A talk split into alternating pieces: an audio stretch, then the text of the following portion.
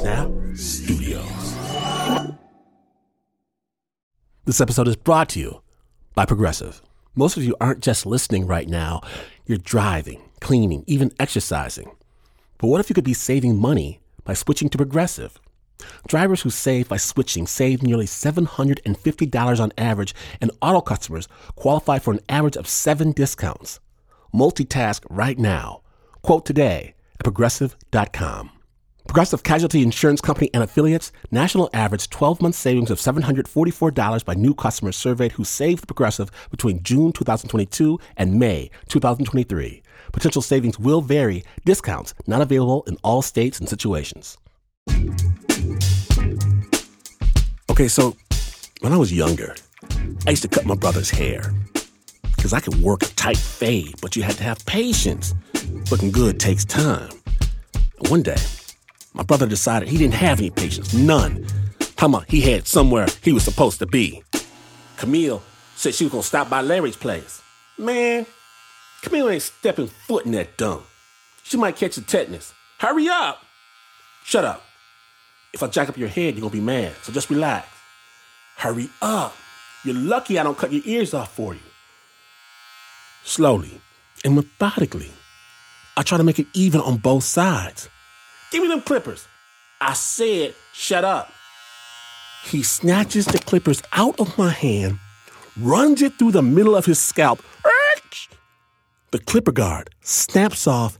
He shaves a furrow right through the middle of his hair. My laughter is pure, clean, free.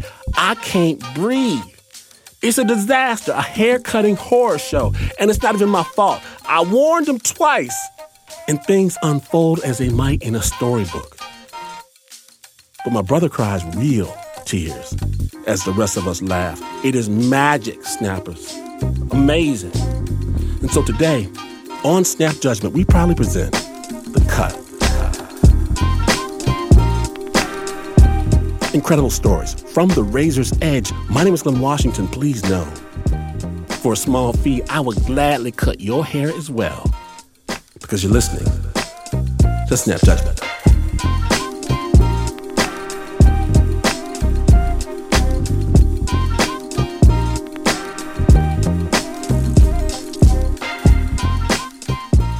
Okay, so sure, we started with a bad hair day, but up next is a haircut story that actually ends with a 911 call. 911, what is your emergency? Okay, I'd like to ask the home conductor about it. What's wrong out there? Huh? What's the problem there? Uh, some guy attacked my grandpa and gave him a bad haircut. What happened?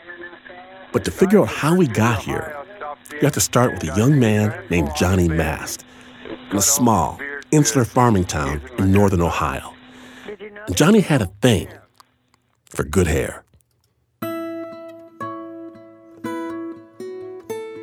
My hair had to be like almost perfect. I'd have it comb and I'd comb it and comb it. If I found a couple hair too long, I'd have the scissor there and snip a little here and snip a little there. And it didn't always turn out the way it was supposed to, but I did what I could. Did what he could. Because Johnny was only ever allowed to have one hairstyle a bowl cut. Basically, you let your hair grow out and then you just like uh, cut a straight line around your head, and that's about it. Johnny's hair is rusty orange and thick. In a bowl cut, it poofed out above his ears. It almost looked like a fur hat. I, I want I wanted something more, and I always I always wanted a haircut with a clipper, buzz style haircuts, you know, shingled. But the bowl style was his only option. All the guys in town had the same cut. They wore the same hand sewn jeans, the same suspenders, the same blue cotton button down shirts. The men in the community, once they get married, they then grow a full beard minus a mustache. I guess you'd call it like a chin strap beard. Even if, uh, let's say, one side grows longer than the other, they're not allowed to trim it to make it even. The hair, beard, suspenders are part of a dress code in Bergholz. Bergholz is a tiny little community it's Amish, but not really Amish. 25 years ago, a man named Sam Mullet broke off from his nearby Amish church and drove his horse and buggy north, deep into the hilly Ohio woods. He bought 800 acres of land there and put himself in charge. He's like some, uh, how would you say, like a small town somewhere that has had their sheriff for 50 years, and basically whatever the sheriff says is going to fly. He's just he's just kind of like the whole justice all in one package. Whatever he says, it's it doesn't really go to a grand jury or anything like that. It's just Sam said it, so let's go. The man's six foot four and probably weighs 280 pounds. You know, he, he's just he's he's a big built dude. And if he gets frustrated about something, he wants to try to get his point across. He'll just stand there and with his straight ahead, confident way of talking and kind of stares you down and tells you what the what is. I mean, you're just, okay, yes, sir. But Sam is also Johnny's grandpa. And back when he was young, he was so obsessed with pleasing Sam that he didn't even see this thing he's talking about. That Sam was really the dictator of a tiny village. I just always felt like I wanted to be grow up to be like Sam, you know, I wanted to please him in some way, shape, or form. It was an approval trap. And it would become really, really dangerous for the whole town, especially Johnny. And the thing is, Johnny did have his grandpa's approval. He was a really good kid. His big acting out was sneaking out to the town payphone, where he and his friends called a number that played music and then huddled around the receiver to listen.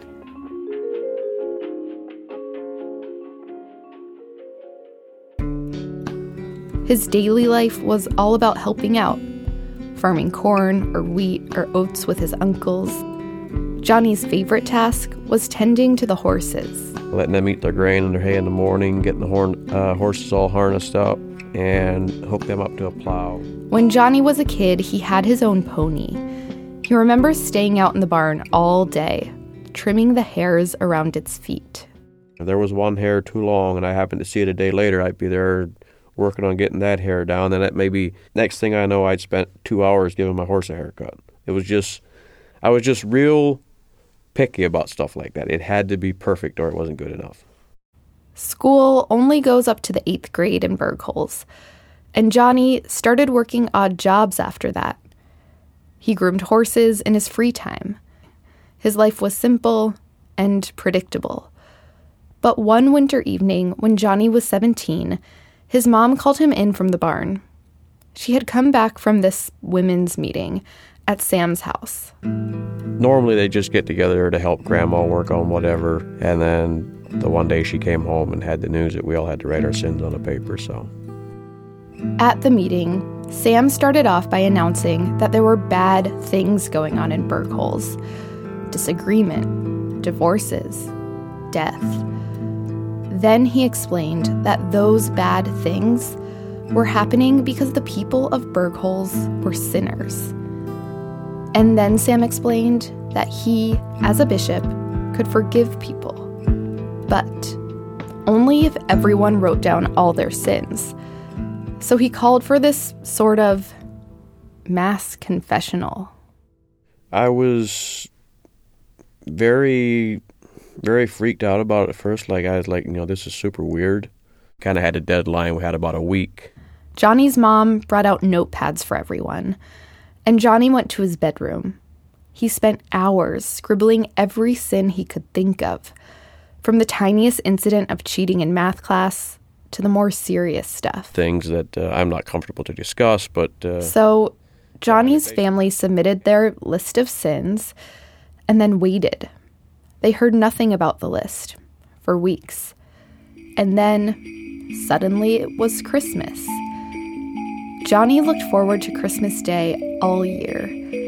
A big dinner with all his cousins at Sam's house, fresh ham, mashed potatoes, homemade bread, turkey hunting with all the guys in the afternoon. So we went out to the barn, you know, brushed a horse, put a harness on him, hooked him up to the buggy, got some thick blankets in the buggy, trying to stay warm. Johnny and his family rode their buggy through slick, hilly, snowy terrain for hours. And we walked in and smelled the ham and the mashed potatoes and everything just smelled great. They were just sitting down to dinner, and that's when Sam decided to bring up those lists of sins. He wasn't happy. None of you were truthful with what you wrote down on your letters. My mom just stood there and she basically just looked like somebody punched her in the face. And my, my dad just stood there and looked at Sam a little bit and he's like, I don't know what more you want me to write. Sam wouldn't let it go. He ordered the family to leave the house right then and there. There would be no Christmas festivities this year. Stunned, Johnny and the rest of his family started putting back on their gloves and coats. They turned for the door. John can stay, but the rest of them are all going to have to go because none of, the, none of them told the truth. This was the moment that Sam chose Johnny. And I was like, really, you know, kind of flustered, didn't know what to do. I didn't know should I stay, should I leave. I had to basically kick my family out, and, you know, not not stand up and, you know, agree with them. Johnny decided to stay. Not just for Christmas night. Johnny moved in with Sam for good. He slept in his own room upstairs. And it's not just that he moved in with Sam, he allied himself with Sam. He started to enforce Sam's rules, like if he heard someone was late to cut Sam's hay or saw someone smoking a cigarette, he'd report back to Sam. Or if Sam said one of the guys in town was sinning, then Johnny got his buddies to bully that guy into admitting his sins, real or not. I was doing good, and I finally start to feel that moment of kind of having Sam's good graces, you know, kind of getting on his good side. He had me to the point where I was scared of the fact that if I wouldn't listen, do what he says, I would basically be signing a one way ticket to hell. There were a lot of people in Bergholz who were scared of Sam. He would single people out, like this one guy, a vegetable farmer named Levi Miller. When Levi Miller wrote up his list of sins for Sam's approval, Sam said he was lying and decided to make an example out of him. Sam basically told him, you know, hey, you know, this is, you're going to have to sit in the chicken coop for X amount of days or whatever until you write everything down. Sam sent Levi to live in a chicken coop. So Levi just walked himself into a chicken coop. Yep. Are there chickens in the coop? There's probably 45 or 50 chickens in there. like live chickens? Yep. Oh my god. Sam told Levi he had to stay in the chicken coop until he came clean with his sins, the real sins.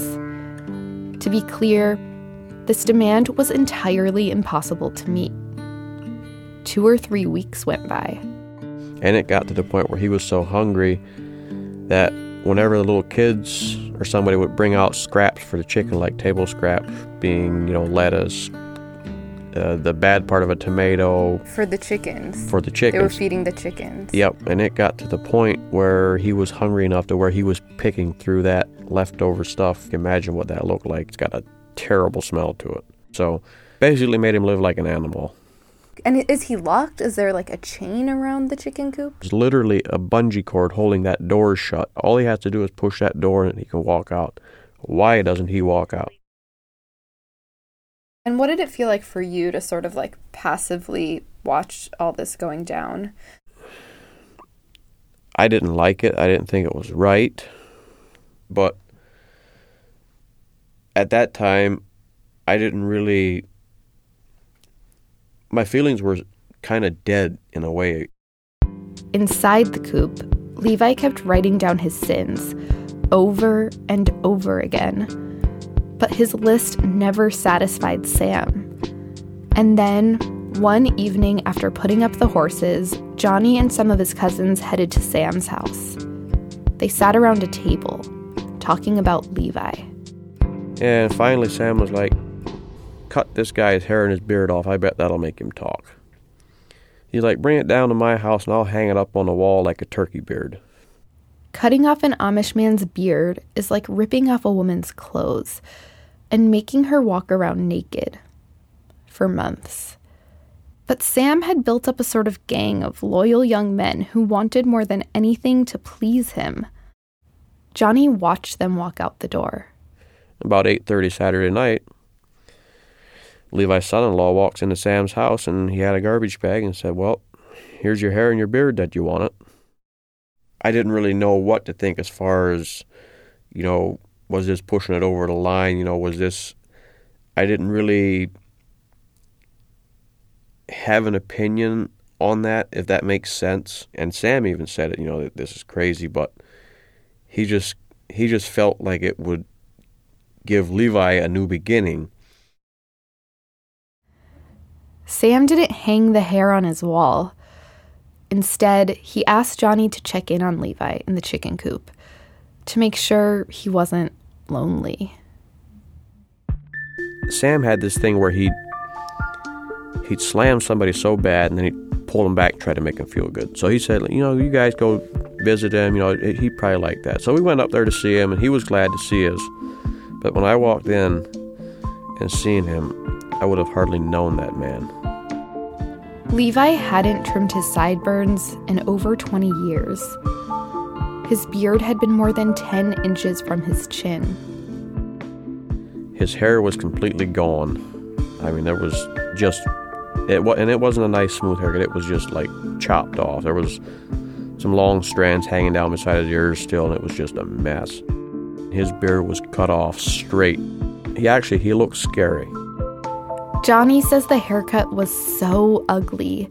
It looked like it hurt.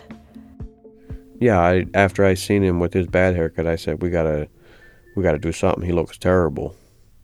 And then Sam was like, "Well, yeah, you can, you know, you can give him a haircut if you want, you know, make him look better." And the guy hadn't had a shower in like a month.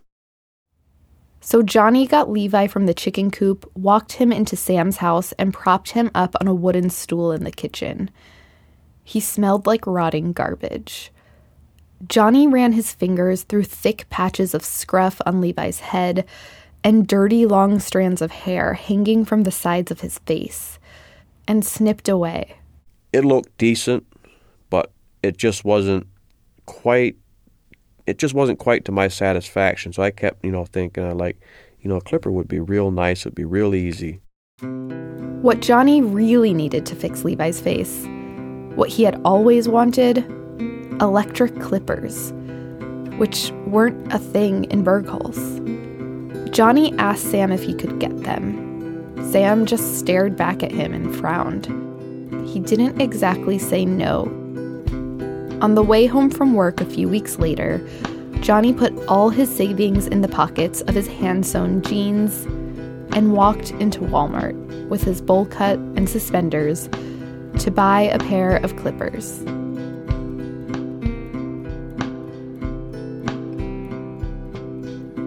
Stay with us, snappers. When our story continues, find out what happens when a rural farm boy attempts to use an electric shaver. The stunning conclusion in just a moment. Stay tuned. Uh.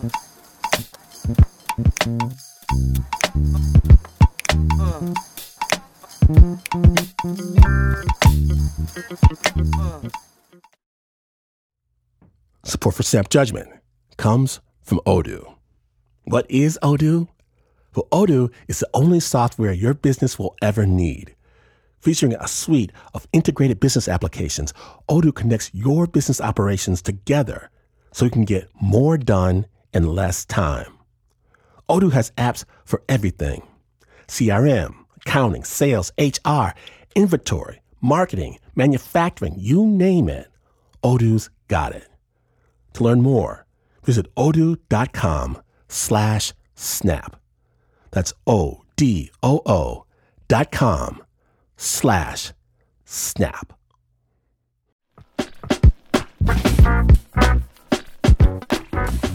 Welcome back to Snap Judgment, the cut episode.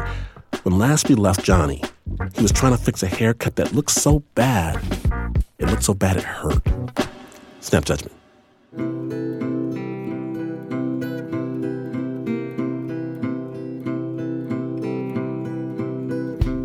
On the way home from work a few weeks later, Johnny put all his savings in the pockets of his hand sewn jeans and walked into Walmart with his bowl cut and suspenders to buy a pair of clippers. Just the fact of being Amish with a bowl style haircut and standing there at Walmart looking at these clippers that are actually made for, you know, to give buzz cuts. I felt like I should be looking over my shoulder, make sure nobody's looking, you know, to see what I'm doing. There in the men's beauty aisle, Johnny saw a world of possibilities. Yeah, I think I paid 40 bucks for it or something. Did it feel powerful at all? Yeah, I mean, I I think it kind of gave me, uh, you know, after going and buying it, taking it home, and not really getting any repercussions for it. I think it kind of kind of gave me a little bit of a like a daring like a daring attitude of you know kind of crowding the line a little bit and maybe I guess what some people would say coloring outside the line a little bit. It it just like it kind of kind of took the edge off of from doing something of you know stepping over the line just a little bit. But I'm still sort of wondering what compelled you to take that risk. I just I just couldn't or I just totally couldn't take it anymore. I was like, wow, you know, this guy he just looks terrible. I don't know, I think that just I don't know, it just pushed me to the point where I was like, I have to do something. I have to make this look better. I have to fix it. That night, Johnny powered up the hair clipper with a homemade battery charger. He brought Levi into Sam's kitchen again. I was I was uh, really nervous cutting his hair the first time. The only haircut he'd ever seen was a bowl cut. I looked at the paper that came with the clippers, and I was looking over the paper, and I was like, okay, this is supposed to you know do it this way, and then like this, and When it was done, Levi's beard was even. Johnny handed Levi a plastic mirror. and then he smiled a little bit, and then he went back to work, and I went back to doing my work. Deer hunting season opened the next week, and Sam invited about 10 guys over to his farm to stay for a while and work the land. One of those guys was Johnny's dad. Johnny and his dad hadn't really been talking for the past year, since Johnny moved in with Sam. But they were cordial with each other. Everyone was just excited to be together and go hunting. Drama free. Everybody, you know, walked along the table, cafeteria style, and got their hot meal and sat down and ate. You could tell they all felt good. They felt relaxed. They were sitting back, you know, just starting to relax. And When Sam's daughter came into the room to clear the plates, she was holding scissors. She looked out over the table of men and said, All of you are sinners. And she just went along the line, and everybody's hair and beard just kind of sort of got chopped off right then and there. And you should have seen the look on those poor guys' face. They looked like a. They looked like a beaten puppies. What they looked like. I mean, they just just looked like somebody just really, you know, just punched the crap out of them. Is what they looked like. Some of these guys had long, thick beards big bushy hair. I mean, there was hair everywhere on the sofa, on these guys' clothes, on the floor. I've never in my lifetime seen that many hair. And then Sam's daughter, Johnny's aunt, walked over to him. Then Sam was like, Well, Johnny, you might as well go cut some of your dad's hair too. And that's when my heart kind of hit my toes. Sam asked Johnny to cut his own father's hair. The worst imaginable thing a son could do to his father. This was Johnny's big test. I was still like in a daze, standing up, walking across the room, and every footstep across the room sounded like thunder. And finally got over to where my dad was sitting, and uh, and I just I just stood there and looked. My dad kind of looked up at me, and I just kind of looked the other way and took the scissors and took a hold of a strand of hair and just just remember the sound of the scissors going through that hair like it was yesterday. And so I took I took one one snip of hair off of his head, and it was a terrible feeling. Terrible. Johnny's dad and the other guests went to sleep in the barn that night. They slept in the cold, on piles of hay. The next morning, Johnny went to see his dad in the barn. His hat was too big, sitting down almost in his eyes. His ears were pushed out the side of his hat, looking all cold, and his beard was just chopped off straight across the bottom. His face looked white. He looked like a scary, scary beast. So Johnny did his thing. He brought his dad into Sam's kitchen. I asked him, you know, kind of like, well, what kind of haircut you want? You want real short, or you want your beard like completely gone, or you want to leave it, you know, like a little bit of. Ever since you know, Johnny moved there for your out, he and his dad spoke like strangers on the street. And now they were face to face. and he didn't say much, so I got the clipper and I started clipping. You know, took the longest guy I could. You know, try to leave as much hair as I could. Ended up having to do almost a buzz cut. I, I would say I probably took a little bit more time and was a little bit more particular about you know every little detail on his haircut, more so than normal. Just because you know it it felt to me like I was fixing something that I ruined. But Sam kept ordering more and more haircuts. He ordered his minions to cut off women's hair and other beards of men who had sinned. And every time, Johnny would find these guys, dazed, with botched patches of hair on their faces and heads. And every time, he sat them down in Sam's kitchen and went to work. I probably did four or five a week on average for a couple weeks. So, Johnny was Sam's henchman, but now he was also a bit of a cleanup man, fixing and trimming, smoothing and caring for all the hair and beards that Sam had hacked up. After a while, I got pretty good at it. Another one of the guys would have been my uh, second cousin, and he had dark hair, dark red hair, and he always had kind of a bald head and a real long bushy beard. So I just kind of left him a nice little goatee. He kind of looked around and he's like, "You just gonna leave that there?" Like, yeah, I'm just gonna leave that there for right now. I think it looks good. You kind of look like a guy that'd be riding around on a Harley Davidson, and everybody kind of had to laugh then. And do you think that cutting hair, that cleaning up people's haircuts, was the way that you coped Yeah, with the situation? I, I would say every time I got done with helping somebody clean up their haircut, and, you know, making it look better, afterwards I always felt like I kind of had a personal connection with them and could walk up to them and talk to them about anything. It was just, it felt like I was able to like reach out to somebody that was hurting and help them and pull them up, you know, and make them feel better. This went on for about a year. Inside the confines of the Bergholz community, everyone knew the wrath of Sam. But then, in the fall of 2011, Sam took the hostile haircut thing outside the borders of Bergholz. Johnny says Sam wanted revenge, meaning he wanted to punish other Amish communities who were accepting defectors from Sam's group.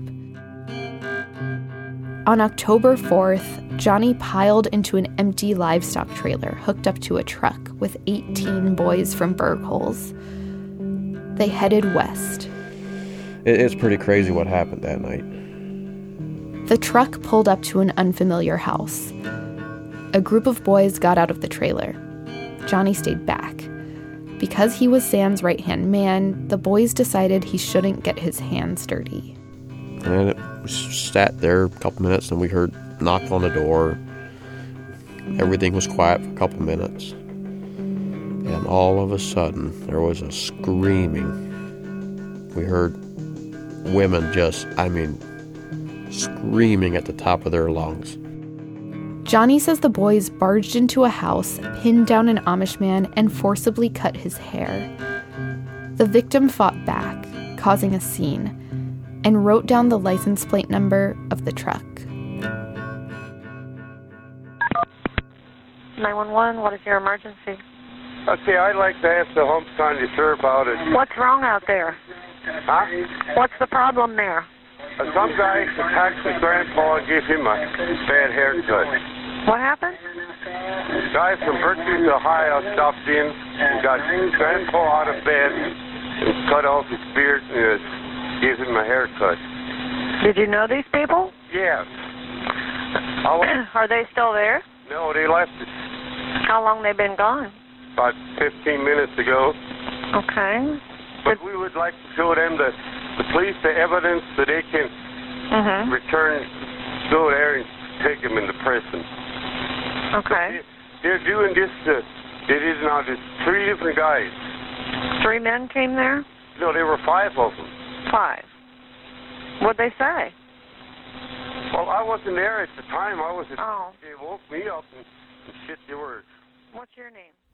The next day, a county sheriff showed up at Sam's house and arrested four of the boys. The Holmes County Sheriff eventually turned the case over to the federal government. Suddenly, there was a federal investigation into Sam's revenge haircuts. The feds were desperately looking for one piece of evidence, and Johnny was the only one who knew where it was.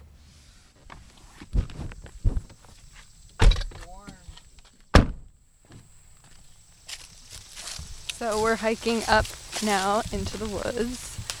This is where you buried the camera. Or the woods where I buried the camera in. Yeah, this woods is long and steep. I hear a lot of acorns coming down with the wind right now. Try not to get bopped on the head with one of those.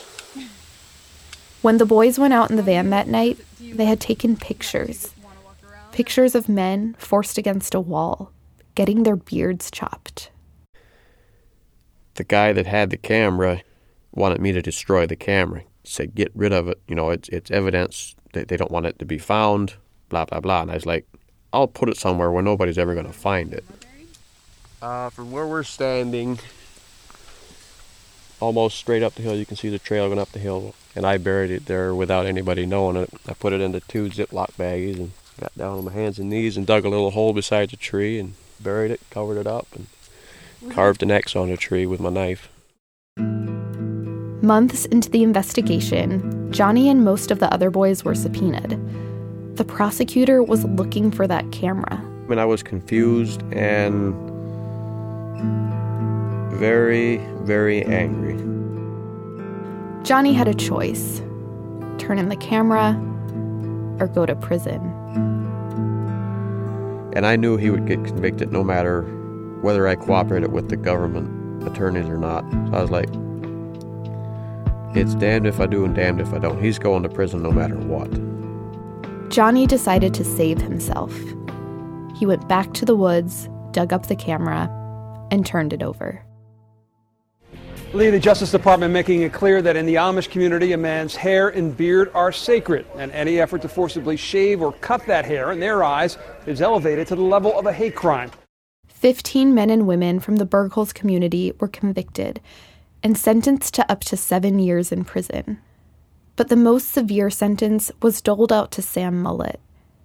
Sam was sentenced to 15 years and carted off to a federal prison in Texarkana, Texas. On a humid fall afternoon, two shirtless guys are on the roof of Johnny's new house. It's about two hours from Bergholz. The guys are yelling to each other in Pennsylvania Dutch, or as Johnny calls it, Amish. remind me of their names. Aiden and then my brother Vern, he's up on the scaffold. Almost all of Johnny's brothers have left Bergholz. Cousin Aiden left just two months ago. And now they're rebuilding their lives.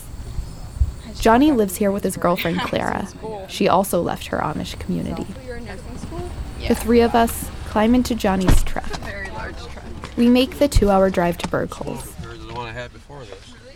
We're out where it's uh, very rolling and there's. Uh, We pull nice off the highway and drive through a small town, across a shallow river and up winding hills. Even just driving around, just driving on the roads, you know, there's there's a lot of good memories of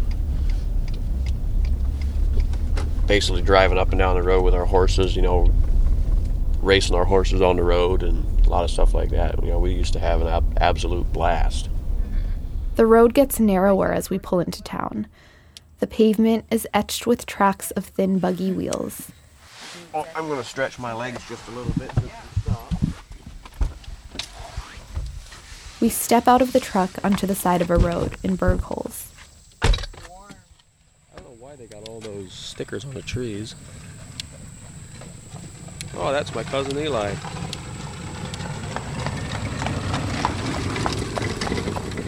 Well, he's not even going to wave at me. So what just happened? Uh, my cousin Eli just went by in his horse and buggy, and I waved, and he kind of gave me a dirty look and kept going. So uh, take that as uh, not a welcome. We get back into the car and drive towards Sam's house.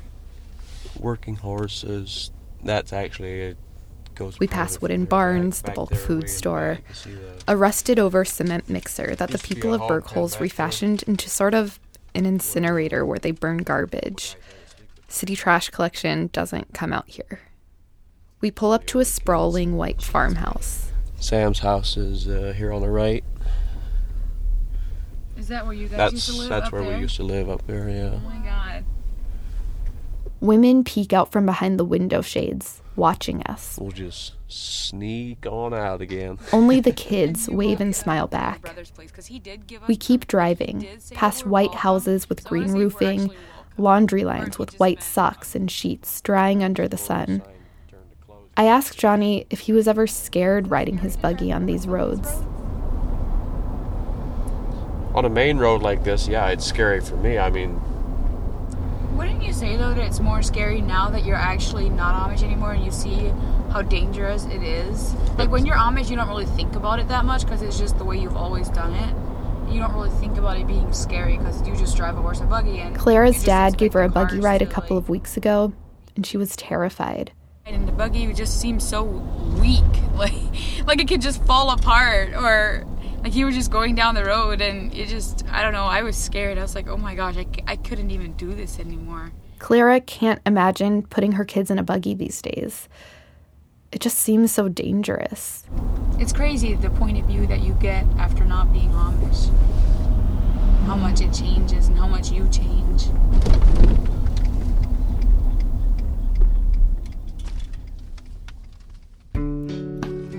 Johnny's changed so much since he left Bergholz. When he was 23, he went back to school for his GED and graduated in just six months, which is remarkable because he tested in with a third grade reading level. He has very cute little daughters and a partner who asks him tough questions, throws parties, and buys him mini cupcakes from Walmart every Valentine's Day. Normally, I'll just get him a whole big box and he'll eat it all in one night. Like, just for how I'll get it for him or I'll get it. But things are the same in Bergholz. Even though Sam is in prison, Johnny says he's still in charge from behind bars. He has new loyal men he's appointed as his liaisons. And apparently, Sam asked for another mass confessional. This time, he demanded people send their list to him in prison. Mail their sins to Sam in prison?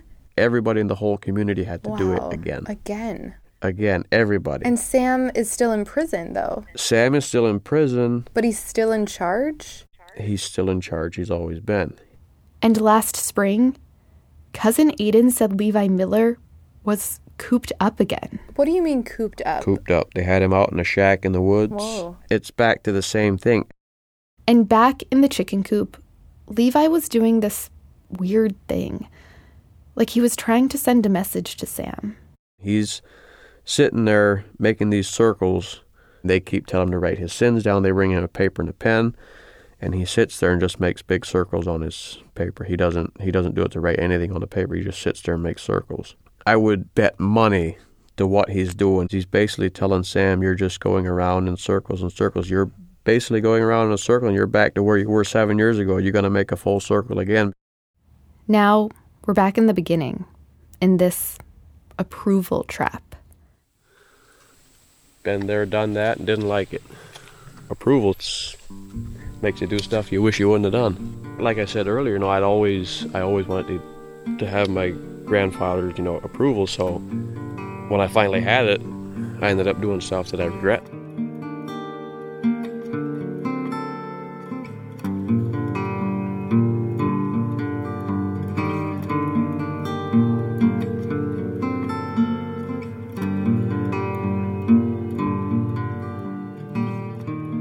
Today, Johnny lives about 70 miles outside Bergholz in a small Ohio town where he shoes horses.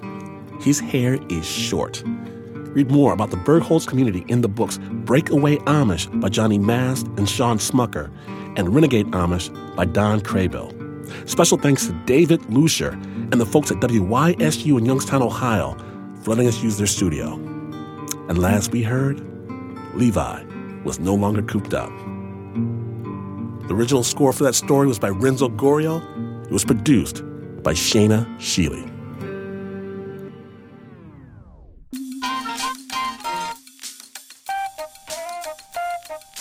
Now, it's about that time. But do you know where more Snap Judgment awaits? Wherever you get your podcast, that's where. See, I just met a guy that listened to Snap the entire way from New York City to LA, then turned right back around and made the return trip. Not because he had someplace to be, but because he loved the podcast so much. SnapJudgment.org. Snap was brought to you by the team that never, ever cuts their hair. Give it up for Rapunzel himself, the Uber producer, Mark Ristich. Mountain Man, Pat Mesiti Miller, Anna Mountain Lady Sussman. Nancy Lopez shoots pool. Liz Mack shoots baskets. Adizah Eghan shoots the messenger. Eliza, Too Far Smith. Teo Too Tall Ducot. Leon Morimoto can't wait. Renzo Gorrio can. Shaina Shealy knows the score, and Jasmine Aguilera has thoughts. Even though this is not the news, no way this is news. In fact, you could be in the back of the trailer divvying up your money only to realize this ain't money. This wad of cash is just old newspapers cutting the triangles, even while you hear the motorcycles roaring away in the distance, and you would still, still not be as far away from the news as this is. But this is WNYC.